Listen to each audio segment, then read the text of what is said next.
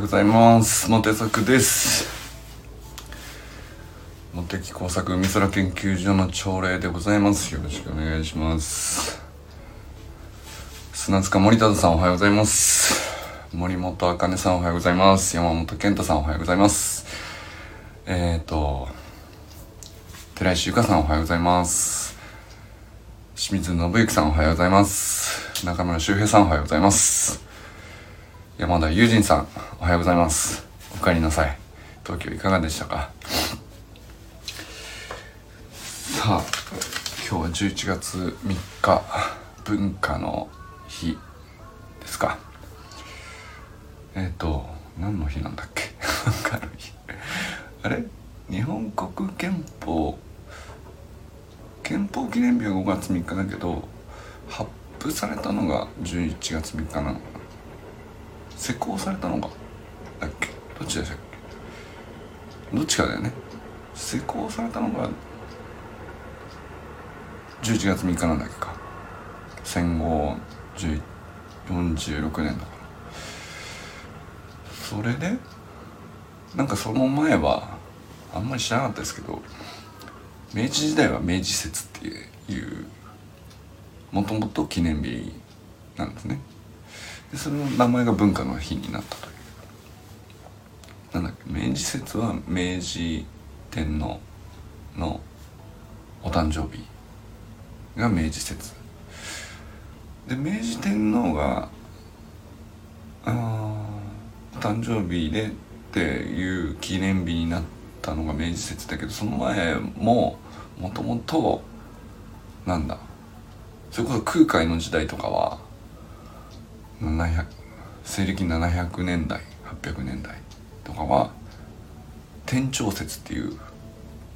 うん、なんか別の名前でとかっていうふうに ウィキペディアには書いてありましたね。どんな感じなんですかね。なんかどういういきさつなのか。でもなかなかあれですよね。700年代から1000年以上はえっ、ー、と天長説と呼ばれていた。ってことですよね。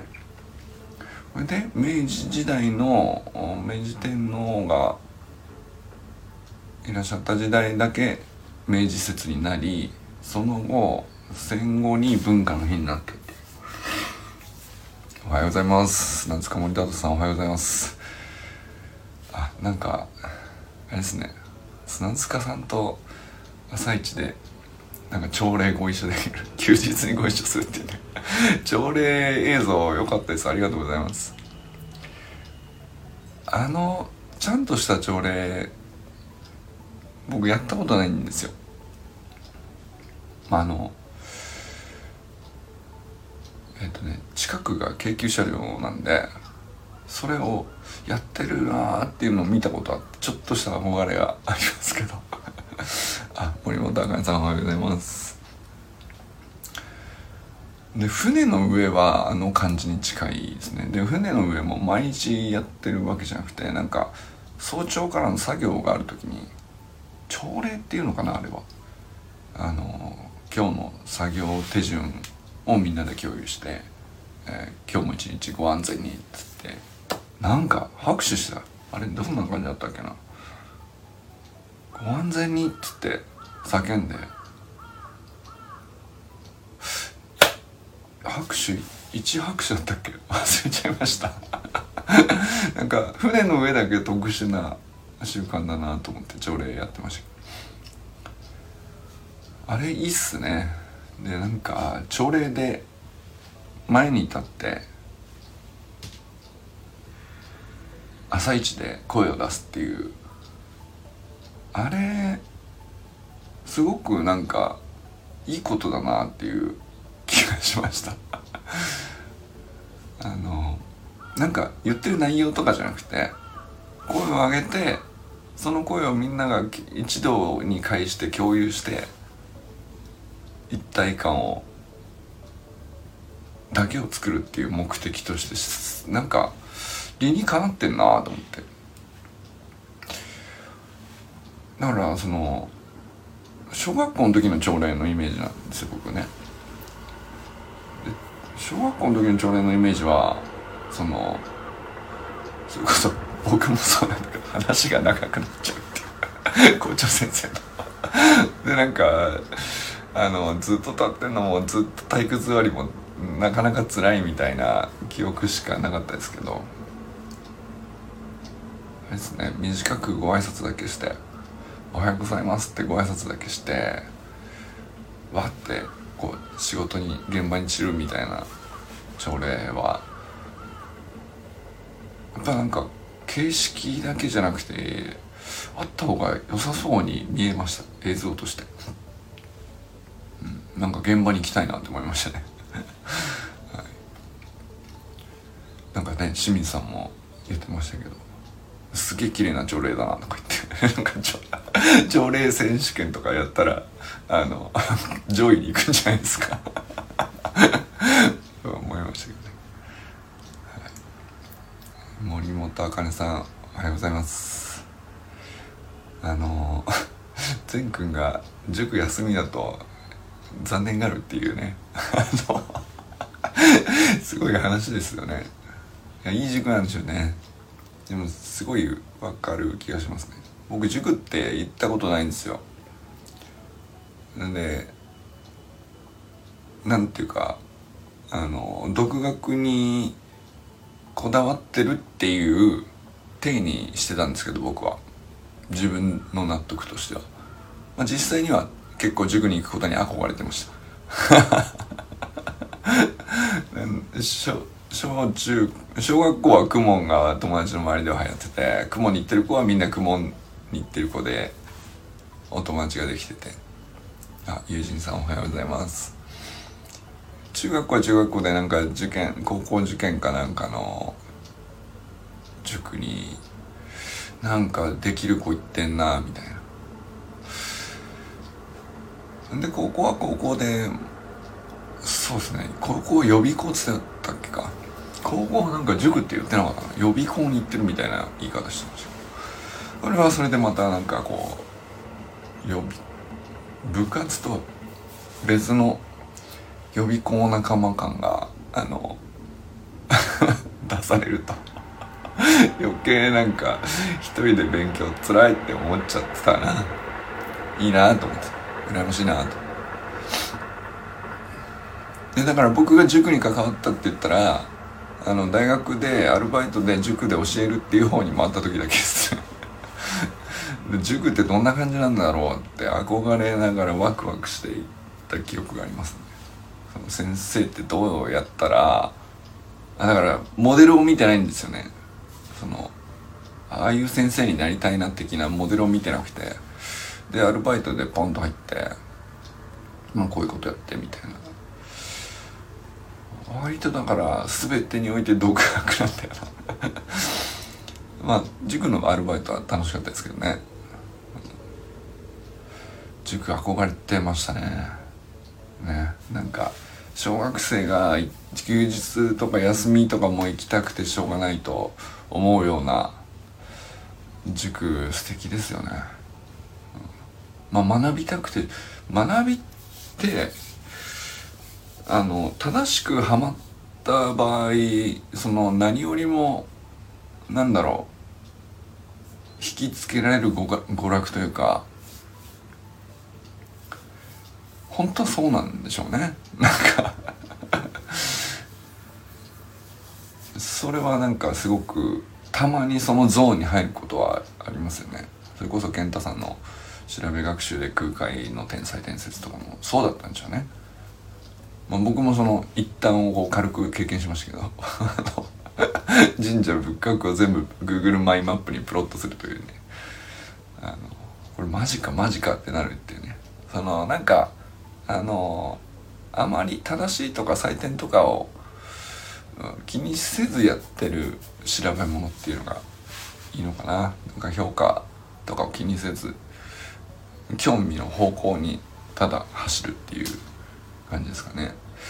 あの感じが出た時に止まらなくなるのはすごく学びは娯楽っていうまあ綺麗な言葉が割と本当っぽくなるっていうか。多分ユージンさんのニコマンコス倫理学の記事とかもその感じに出てますよね。で例えばなんかそのどっかに出かけてて10日ぐらい空いたらあれってなってブランコたった10日ですからね。全然その気にしなくていいんですけど。それでそのみんなせかしてるわけじゃないんでもう全然ユージンさんのペースで書いていただいたらいいんですけど。あれってなるっていうのもこれもまた分かります。あのなんですかね文章あれはユージンさんの形式投稿形式は結構テキストオンリーなのでうんとなんていうんですかね文章だけで物事頭の中のあこういうことかみたいな理解をこう落とし込んでまとめるみたいな。あれってあのそれこそスプリント系とランニング系があるなと思うんですよね。その長距離をゆっくり長く走るっていうパターンとぐぐっとこう圧縮率を高めてその頭の中のことをこう吐き出して文章にまとめるってまあ、ある種その情報を圧縮して、まあ、抽象ある程度抽象化したりとか情報圧縮して、えー、まあだから文章が長い短いじゃなくて情報の頭の中に浮かんでるものの情報をこうグッとジップ圧縮みたいなのかけて一気にバンと吐き出すっていうそのスプリント系の書き方をしてるなと 僕は思ってて。そういう時ってなんかすんげえ乗ってて夢中で書いてるみたいな。あのなんかこう溢れ出てしょうがないんでその感じになってる時ありますよね。でそれはなんか友人さんのなんかあの倫理学の文章は多分ずっとどっかで書きたいと思っていたものがせき止められてたのがドバーッと出てくるみたいな。でもそのまんまじゃなくてしかなり高度なそのユージンさんの脳みそによるこうフィルターと圧縮でギューって綺麗にこうろ過されて出てくるっていうかそういう感じかなと思って。見てましたけどまあそれ一回じゃあこの辺でって一回一区切りつけてストップすると次の放流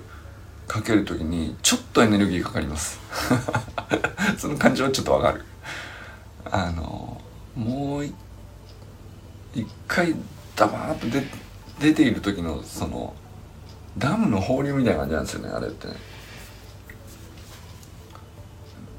出て勢いが乗ってるその最中も出てしょうがないみたいな感じなんですよ。文字と文章と構成とあの湧いてきてしょうがないというか。あんまりその悩んで書くっていうよりはで吟味してあの構成を入れ替えたりとかいうよりは割とこうあ浮かんだまんまわーっと出したらすごく読みやすいっていう。その躍動感が重要っていうか友人さんの文章はその躍動感めちゃくちゃ感じましたね。なんか乗ってんなーっていう。でそれ一回10日間とか短そうで長そうで、うん、まあ普通に読んでる方から見たら短いですよ。全然。あの文章量がすごいし内容量も濃いんで咀嚼も大変だしね。あのなかなか重い話じゃないですか。遠くの話とか。であかねさんも言ってましたけどその今サロンの中の情報が 盛りがけずなんだけどこれ本当ありがたいことなんですけどこんなに充実すると思ってなかったんでみんな追い切れないっていう まさかの。いやまさかですよこの始まって1ヶ月の生まれたてのサロンでその追い切れないほどの情報が溢れるっていう、情報っていうのか知恵というのか知見というのか、うん、まああのスタートダッシュとしてはもう最高なんですけども。これを365日できんのかって言ったらこれちょっとねあのペースは考えた方がいいなっていう。うん。だからあの本当になんだろうなあのユジンさんが10日空いたんでもうまた書きたくなったから書くっていう感じで次はってテーマも決まってましたけどあの感じで全然その感覚適度に開けてくださるのは全然いいんじゃないかなと思いますね。やっぱ長く続く方がいいよね。まあそのこのサロンも何でしょう、うん、いつ終わらすとも決めてないし必ず何十年続けていくぞっていう決意があるわけでもないんで。あのわかんないけどね。まあでもどっちかというとサロン運営としてはあのマラソンというかランニングというかあの自分のペースでメンバーとしては各自の頻度で。まあロム線でも全然いいし気に気になったらなんかこうコメントしたくなった時にコメントすれば全然いいし書きたい投稿とか書きたいなとか。あみんなのレスポンスを得てみたいなっていう外に出す前にサロンの外に出す前にこれぐらいのあの垣根の中で安全を保ってちょっとみんなの反応を得てみたいなぐらいなものを出す場所っていうかそれぐらいでいいんじゃないかなと。そうですね。だからハードルの下げ方的にはうまくいったんでしょうね。その投稿に対するハードルの下げ方と安全確保っていうかあの投稿したらみんなキャッチングその球を拾いに行ってくれるっていう。周平さんの音声配信も始まったのもあれ戦うことじゃないんですよね冷静に考えたらねあの僕は音声 SNS っていうのはあの乗っ取りが不可能なんで声って乗っ取れないじゃないですか。あの顔の写真とか動画とかまあ動画も載っ取れないかな。写真とかって勝手にそのもう落ちてるものを使ってなりすましとかやってますよね。ツイッターとかで。よく見かけますけど。あとはなんだろうな。アカウントを乗っ取るみたいな話とかもさ、まあ、たまにありますけど。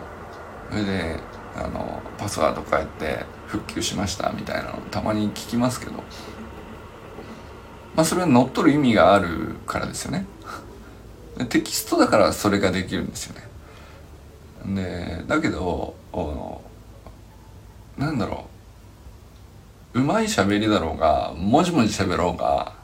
あのその人の声はその人だけのもんじゃないですか。それこそ顔認証より精度高いっていうかその人をの、うん、特定する上であこれはもう絶対本人っていうのを特定する上で声ほど絶対にこう起き乗っ取れないものないなっていう。うん。それはねなんかちょっと思ってて。だから音声配信で記録を残しといてあやっぱりこの人本当にこうなんだっていう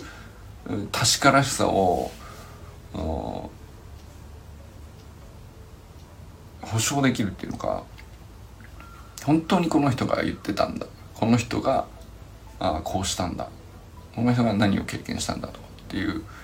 絶対的な保証があるのは僕音声だと思ってて。でそうすると音声 SNS にあのうまい下手関係なくなんかチャレンジしておくっていうのはすごい意味を感じたんでしょうね。なんか未来を感じたというか。だからまあそれこそ、えー、再生回数とかいいねの数とかを気にせずうん過去の確かな自分の記録としてこれほどのあの確かなものはないかなっていう。自分でも記憶をか例えばねなんかねうんと自分の過去の話で自分の記憶も置き換わったりとかするんですよね。なんか思い込みとか美化したりとか。まあ完全に忘れることもあれば。それもね比較的その映像で騙されるみたいなのもちょっとあって僕。その美しく加工されてたりとか編集かかってたりとかあのまあ写真もそうですよね。あのそのいいシーンだけを切り取ってたりとかするじゃないですか。音声はねなんか無編集の音声で何だったら詰まってる間が空いてるとかも含めてその人の本音だったりするからそこになんかすごい残す価値を感じてます。僕はねなんとなくですけど。そんな確固たるビジョンがあるわけじゃないですかね。もう音声配信を無料でできるようになったっていうスタンド FM っていうアプリは僕すごい感謝してますね。スタンド FM さんに、うん、だからなんかあの他の人の聞く習慣があのそんなにないけどボイシーとかその聞くっていうのに関してはプロのボイシーとかの割とハイクオリティなものを聞きたくなるんだけどそれかあの完全に知ってる身近な人周平さんっていうのをあのローカルロークオリティじゃないですけど。だからそれ僕の音声を周平さんが聞き周平さんの音声を僕が聞くっていうあの電リアルタイムじゃない電話みたいな状態になってるんですよ僕の中ではね。これはなんかすごい面白いやり取りだなと思って。コミュニケーション手段として。結構なんかあの音声はこの先の未来の SNS として何気にあの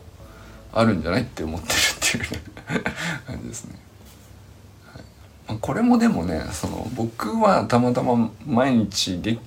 きちゃったのでしてるけどなんかあんまり頻度とか気にしない方がいいのかなとも思ったりしますけどただまあなんかあの喋るもあの運動なんですよ口の。でまあ頭頭も使うじゃないですか。でまあこれもブランクがあまりにできるとあれ急になまるっていうか。でこれ文章もそうなんですけどスプリント系の文章をバンとこう勢いで出すっていうのをやった後に一呼吸置いてちょっと脳がくたびれたり、えー、再起動をかけるのにすごく重い感じがしたりとかあの結構あるんですよね。そこでなんか無理するとやっぱ怪我しちゃうんですよね。オーバートレーニングになったりあのオーバーワークになったり。で途切れるのはちょっともったいないかなと思ってるんであのまあ、全然ブランクとか間が空いたりとかあるいはその自分の中でのクオリティのハードルをこうちょっと下げるとかそれは結構適宜 やっていいのかなと。なんかハードルってね勝手に上がっていっちゃうんです。続けてると上手くなっていくフェーズが最初にまずあって乗れば乗るほどどんどん上手くなってってもっといいの書けんじゃないかっていう実際いい文章になってったり、えー、いい内容を喋れたりするんですよね乗ってる時。なんですけどまあそれが一回こう一呼吸置いて途切れ入れて一休みして再起動って時にすごい重い感じになって重いんだけど一番終わる手前の最高潮のクオリティになってる時に記憶がこう引っ張られてるんでいきなりあそこを目指そうとしちゃうんですよね。そうすると 再起動自体がそもそもきついのにでブランクも空いててうんと徐々にあの温めてってっていうのがもう一回必要なんですけどあの終わり際の記憶が残ってて一番クオリティの高い乗ってた頃となんかしっくりこねえなみたいな再起動の瞬間にねあの違和感があって。それはだからそれで挫折しちゃうんだと思うんですよ。僕はもし挫折するとしたら途切れるとしたらあのそれを僕何何十回何百回と やってますからね。なんかあの僕は文章書いてて途切れたり苦しかったり、えー、まあ挫折しても投げ出した文章とか腐るほどありますけどあの、まあ、研究そのものとかでもそうですね。研究テーマとかでも途中やりかけたんだけど面白いと思ってあのわーってはまってやったんだけど論文にできないみたいなこともあまさかありますよ。でもそれ大会ねなんかそのまあなんかでブランクがいてもう一回戻ってこようとした時の再起動のかけ方に失敗してるですよね。っていう気がしますね。なのでまあここはねそのプロフェッショナルのお仕事の場としてサロンを作ってるわけじゃないしハイクオリティはもちろん自由にクオリティ上げてもらうのは僕らはね見る側はあの楽しんでいいんですけど書くコンテンツを書いて出してみようっていう場として書く側で、うん、まああるいは喋る側で、えー、見る時はあのハードルがあのまず自分の中で勝手に上がっちゃうんですよ。やればやるほど上手くなってって上がっちゃう。でできた感じがあるんでだけどあの適切にこうちゃんと下げるのを意図してやっといた方が僕は長続きすると思っててマラソンはそれはそのマラソンで行くところのペース入るんですよね。心配。心配を整える。ダッシュしすぎない。あの42キロ走りきるためのスピードじゃないとやっぱり。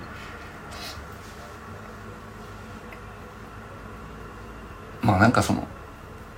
勝負かけるとかでもないじゃないですか。ここは勝負だみたいな感じ。この上り坂で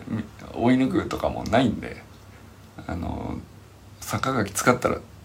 あのペース落とせばいいし、えー、まあ歩いても止まっても、うん、あのやめないっていうぐらいのハードルにしとくっていうのは 結構そのな結構何回も最近ね言ってるんですけどやめないっていうラインまでハードルを下げとくのはあの結果的にその方がクオリティが上がるんじゃないかなっていう長く続けた方が。って思いますよね。うん、なんかあの結局 その歴史とかも見れば見るほど、まあ、どこまで時間広げてるんだと思うんですけどやっぱ争いがあって途切れて、えー、知恵が分断されるみたいなのが結局進化を阻むんじゃないですか。ね、何千年の歴史とかっていうのもあのその何千年続い本当に知恵がこう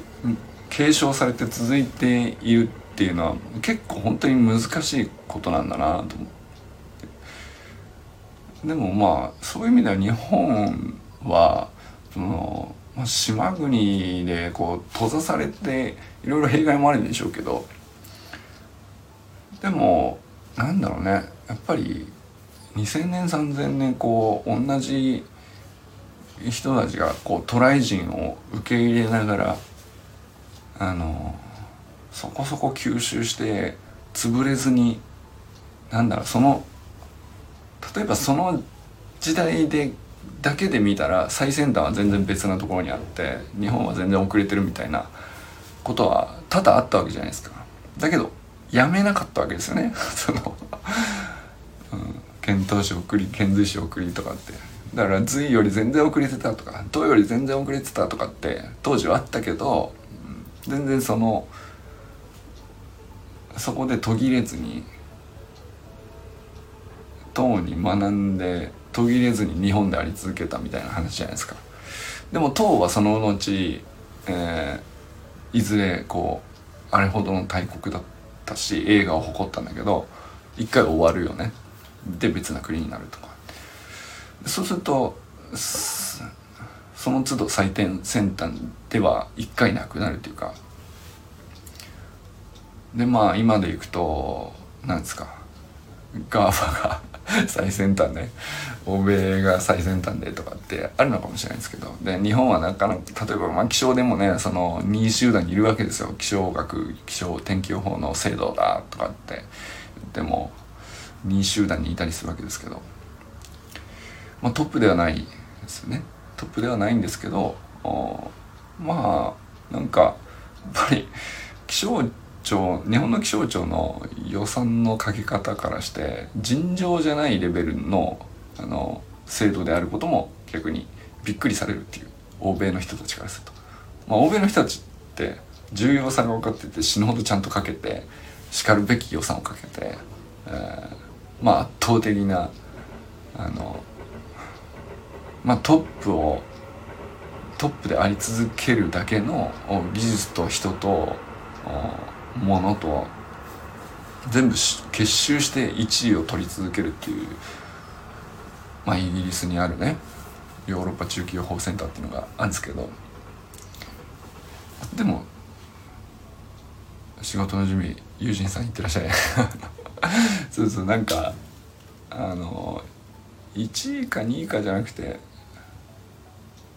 やめずに続けてて腐らずにみたいなのは結構リスペクトされてんなと思いますね。うん。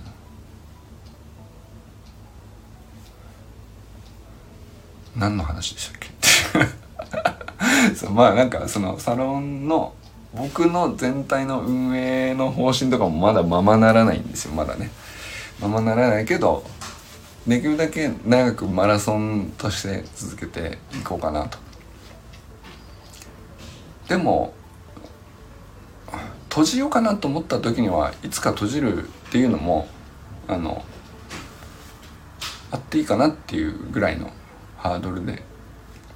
やろうかなとも思ってます。まあ、結果続いたらいいですけどね。もあのどれぐらい長く続くのか。あのあんまり目標とか定まってるわけじゃないですけど。うん。で皆さんのあの この1ヶ月に関してはちょっと盛り上がりすぎてうまくいきすぎちゃったんであの無理しないでくださいっていう。あのあれもこれも全部聞いて溢れ返って頭がパンパンになってるみたいなあの感じになると思います。全部のコンテンツを追い続けたらやっぱ実際すごい僕は面白かったんで僕は全部聞いてますよ。周平さんのやつもね。だけどうんまあ 無理しなくていいんじゃないですか。もし楽しかったら本当にハマってるんだったらそのまま聞いて読んでコメントしてって盛り上がっていただいていいんですけど。でまあそのユージさんみたいに書くペースも本当に長く続く前提のフェーズにいつかねしてもらえればいいかなと。あのこの1ヶ月に関しては完全にスプリント形式のあの文章で膨大な導入編をねいただいたので。僕もう、ん、ひとまずねあのギアチェンジする頃合いかもしれないです。そのマラソンフェーズというか中長距離の走り方に。お仕事もありますし。一記事をあえて短く分割するとかもねあるかもしれないし。まあでも長く書く方が楽っていうことも、うん、文体によってはあるんですけど全然だから無理しないでやっていただければと思います。さあということで今日はねあの僕はあの娘の保育園のママ友パパ友たちとバーベキューに 子供たちとねはい行ってきます。ということで皆さんも良き一日をお過ごしください。じゃあね